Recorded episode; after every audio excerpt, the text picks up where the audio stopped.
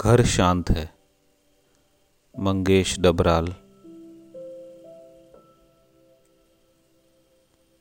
धूप दीवारों को धीरे धीरे गर्म कर रही है। आसपास एक धीमी आँच है। बिस्तर पर एक गेंद पड़ी है। किताबें चुपचाप हैं। हालाँकि उनमें कई तरह की विपदाएँ बंद हैं। मैं अध जगा हूँ और अध सोया हूँ। अध सोया हूँ और अध जगह हूँ। बाहर से आती आवाज़ों में किसी के रोने की आवाज़ नहीं है। किसी के धमकाने या डरने की आवाज़ नहीं है। न कोई प्रार्थना कर रहा है, न कोई भीख मांग रहा है, और मेरे भीतर जरा भी मैल नहीं है, बल्कि एक खाली जगह है।